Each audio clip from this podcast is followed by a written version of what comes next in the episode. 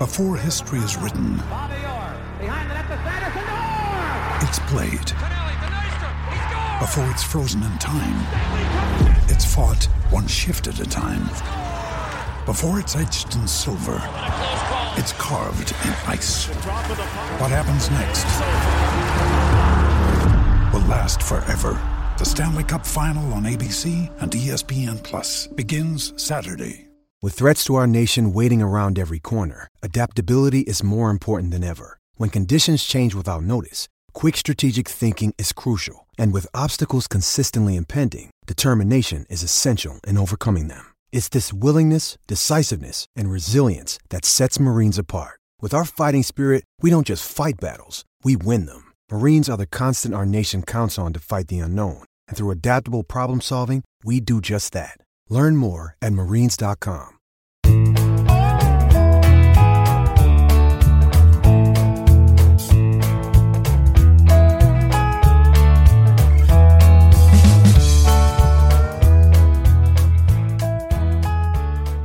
It's Monday, August 30th, and you're tuned into the Cleveland Baseball Talk podcast. I'm Joe Noga, joined by Paul Hoynes, our tribe beat writer. Hoynesy, the Indians last uh, last night, I guess you could say, uh, because of the rain delay, uh, played a little bit later than they were uh, originally scheduled to. Uh, but the comeback win, uh, the 30th come from behind win of the season for the Indians, uh, really kind of a, a thrilling night at the ballpark for everybody involved to see the Indians sort of lurking, waiting, waiting, and and just unleashing their offense there after the sixth inning. Jose Ramirez got it started. Yeah, uh, and just uh, an interesting game, Joe. I mean, uh, you were there. Uh, t- take us through the highlights of this thing. Well, well, really, it was sort of the tale of like three different kind of ball games, and and you started off with the the weather delay, and you know we were all geared up for a first pitch, and we had the national anthem going, and and everybody's ready, and I think Eli Morgan was even you know warmed up and ready to go, and then uh, the the sky sort of opened up. They they got the tarp on the field, and uh, lo and behold, we've got a three hour uh, and ten minute rain delay. Uh, and and then after that, it was Boston sort of taking over. Rafael Devers uh, hitting the first inning home run, and and they built a four run lead. And the Indians looked like they were going to get no hit again. That was that was uh, the, the basis of the whole uh, you know sort of angle of covering the game there for the the first five six innings of the game was Tanner Houck for Boston uh, did not allow a, a, a hit. Uh, had had had a lot of traffic with walks and hit batters and whatnot, but uh, no breakthroughs until Ramirez stepped to the plate in the uh, sixth inning and and drove one out of the ballpark. Yeah, 31 home runs for uh, uh, Jose, and he's had a heck of a August. Uh, just a big, big August for for the Indians' third baseman, and maybe has put himself back in contention to get some uh, MVP votes. What do you think, Joe? Yeah, yeah, I think he's definitely a down ballot candidate. Uh, Devers himself, I, I was saying, was, was was no slouch. Two home runs in the game for him, and and he's got 32 on the year and something like 96 RBIs. But Ramirez has uh, 13 multiple extra base hit games this year. Uh, that's tied for third in um, in baseball behind Shohei Ohtani and Marcus Semien. Uh, his 31 home runs are tied for the eighth most in the majors right now, and his 32 RBIs since July 23rd are the second most in the American League during that span. Uh, only Sal Perez, who I think uh, is literally on fire right now, and the Indians will, will see him uh, tomorrow. Uh, Sal Perez has 36 uh, entering Sunday, so so really the the late offense, but really the the game sort of hinged on uh, one of the crazier plays you're you're going to see um, with the Indians having uh, tied the game on an Austin Hedges home run. Uh, then with Mercado on first base, Yu Chang gets into the game and and sends a, a, a ball into the left field corner, and then all hell breaks loose. Yeah, just uh, I was I've been watching a replay a couple times, and Mercado just uh, you know kind of ran into the uh, the Boston second baseman shoved them aside and uh, kept going. I think uh, the third base coach uh, recognized that interference had happened and waved him home. Just even though you know that he probably had a pretty good idea it was going to the throw was going to beat him to the plate. Right, and what DeMarlo Hale, uh, acting manager, DeMarlo Hale said after the game was it was a timing thing because Mercado was running full speed the whole time. That uh, enabled Hudson to, to make that call and send him home regardless because he knew that the umpires couldn't say, well, he had slowed up and he wouldn't have scored on that ball to left field or whatever. Uh, because Mercado was running full speed, it made all the difference. And, and Hudson made a, a heck of a, a, call there to, to send him home. Mercado was tagged out at the plate, but as soon as he was tagged out at the plate, uh, I believe it was Nick Lentz, the home umpire, uh, you know, ruled interference immediately. And, uh, and the Indians had had the lead at that point, six to five. Yeah, it reminded me. Uh, you, you, rarely see that play, that call, Joe. It reminded me of the World Series uh, between I think St. Louis and Texas when there was an mm-hmm. interference call at third base and and the run was awarded. Uh, you know, the third baseman. I, I, can't remember what the Cardinals first baseman or the uh, Texas first base, Texas third baseman, but one of them was uh, you know was a call for interference and the run scored. Right. Uh, and, and talking to Mercado after the game, he thought uh, I, I, believe uh, Anderson, the uh, the Boston pitcher, was standing on third base. So he had not only been interfered with yeah. by Munoz, the second baseman, but when he got to third base, the, the pitcher was standing on the bag and he got interfered with there as well. He sort of slowed up again. And, you know, he might, if the third base, if the interference hadn't happened at third base, he might have scored, uh, you know, regardless of the, the play because he said he was taking a peek at Kyle Schwarber down the left field line to see where the ball was. Yeah, uh, and he kind of pulled up a look like lame or something. It looked like he may have pulled a hammy or or something when he came around third base. Well, we didn't get any indication as to that. Uh, we'll, Maybe we'll, just broke stride. You know, when when the pitcher caused him to break stride.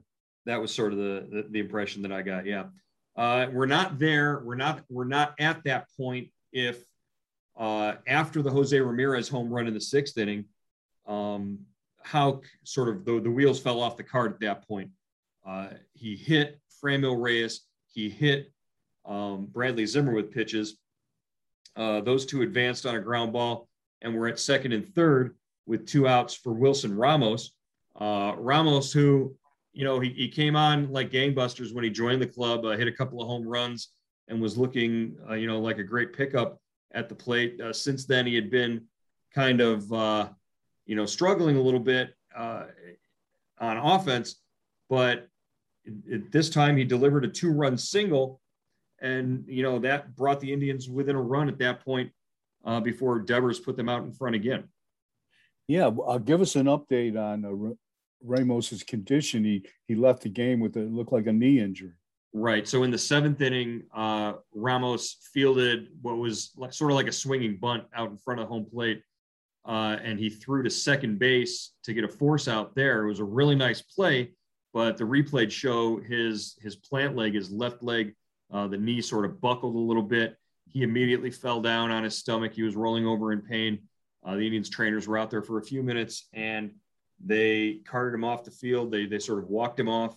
Uh, we didn't have a, a, a you know a, definitive update. Uh, we know it's a knee injury of some sort, and that he's going to be evaluated further uh, probably tomorrow as you know, uh, there might be some swelling in that area, and they they want to get some imaging done. But the uh, the word from the the Indians is, uh, you know, nothing more than knee injury, and he'll be further evaluated tomorrow. DeMarlo Hale said he saw the the look on Ramos's face, and you know, it's not the kind of look that you you know, you know, a veteran like that kind of knows when something is is really wrong. So uh, it, it really does raise the question now uh, what are the Indians going to do moving forward? You've got Roberto Perez, who has yet to go out on a rehab assignment with his shoulder and and uh, and back issues, uh, and you're close to the to the call up deadline where you can, uh, you know, September 1st, where you can expand the roster and you know maybe bring up another uh, catcher or somebody who's not on the 40 man, uh, or, or I'm sorry, who is on the 40 man um, is Ryan Lavarnway a, an option there for the Indians? Yeah, I would think he he's the next guy in the pipeline, Joe, because you know uh, Ramos is a big guy. He's 240, you know, and if you're a catcher, you need your knees. And like you said, you know, he's been around long enough to know if you, when when he does something bad. And this is a guy that you know had back problems early in the season with uh, Detroit, had to go on the IL. So uh, yeah, I would think uh, yeah, yeah, Way is is probably packing his bags right now and he, you know headed to Cleveland or maybe join them in Kansas City or something. Right.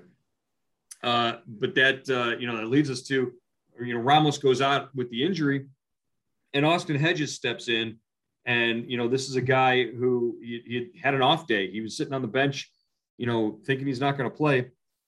Ramos goes down. Hedges steps in, and in his first at bat, his only at bat of the game, uh, he he gets a pitch he likes, and he he just lofts it out of the uh, the ballpark to the home run porch in left field. Uh, seventh home run of the year for Hedges, and and really just uh, getting praise from DeMarlo Hale for you know being a professional, being ready, and always being engaged in the game. You know he could have gone in there with no idea what was going on, and you know left the Indians exposed uh, from a pitching perspective now regardless of his hitting. Uh, but because he was sort of following along and staying engaged, the Indians uh, weren't, you know, sort of hung out to dry when Shaw came in in the eighth, when Clase came in in the ninth. Yeah, you know, as a backup catcher, you always got to be ready.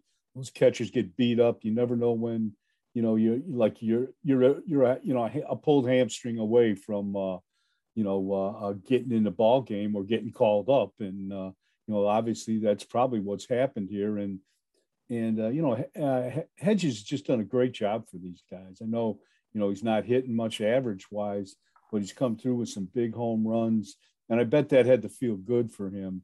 You know, after uh, uh, you know Saturday night or Saturday when you know he was one of the guys that struck out in in the uh, in the tenth inning after they loaded the bases with mm. no outs and uh, you know it lost that game to the Red Sox to to be able to come back and come through there late in the game today. That that's got to be a great feeling.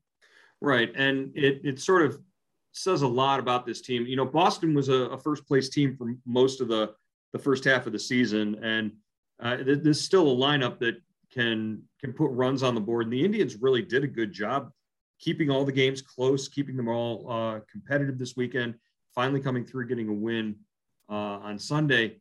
But you know, Hedges said afterwards, it shows a lot about this team that they they think they're in every game still. Everybody, I think, in that clubhouse knows how the season is going and, and what they're playing for, really. But uh, you know, just the fact that they think that they can still win every game that they're in is it it says a lot about their character. Yeah, I think you're right, Joe. I think uh, you know they they these guys have played hard. They you know, conceivably they could have won a two or th- two out of three here this weekend, maybe even swept this series. Who knows? But you know, every game, like you said, every game was close, and uh, you know they're doing it kind of Joe with with a with a bullpen that looks gassed, or they're they're mm-hmm. you know mm-hmm. they're trying to make up for the uh, for the demotion of James Karinchak. You know, the only guy that's kind of firing on all cylinders right now is Clase. As you mentioned in the notes, he's having a great second half, but everybody's kind of, you know, it, it's going to be interesting to see how this pen, you know, gets through this last month of the season. Yeah, they're they're really sort of going to be piecing it together uh, as they go along. You get you're going to have guys like Blake Parker and Bryan Shaw pitching big innings. I think Nick Wittgren's going to be leaned on a little bit more. Uh, another guy, Tre- Trevor Stephan, again today came in. Uh, they they had to go short with Eli Morgan because you know he had warmed up and then he sat for three hours. You're not going to get too much more. I think three innings was was a lot to get out of him. Uh, he gave he gave up the two home runs. Uh, Garza came in, wasn't very sharp for an inning. He threw 41 pitches in uh, his one inning of work, so he didn't give you more than an inning. I think they were kind of looking for something more out of him. Stephan came in and actually saved the day for him. Yeah, and that, he's done that what three times on this homestand, mm-hmm. Joe. Right? I mean, did it against the Angels. I think I guess I was in Williamsport, but right. still in the still in the homestand. And he did it well, what uh, two and two thirds against Texas, and uh, and to, and tonight. So you know this is you know this is a Rule Five guy. You know this is a mm-hmm. rookie as as raw as you can get, and uh, you know he's just he's just you know kind of making a statement for this year, but also for next year. Yeah, he's he's he looks like he's found a role for himself in that long man. They sort of stepping in after they traded Phil Maton, and and he's that guy, that first guy up that you, you know, if you've given up a few runs and your your pitcher is you know gone short, maybe you bring him in and he he gets you to the the middle to the back end of that bullpen.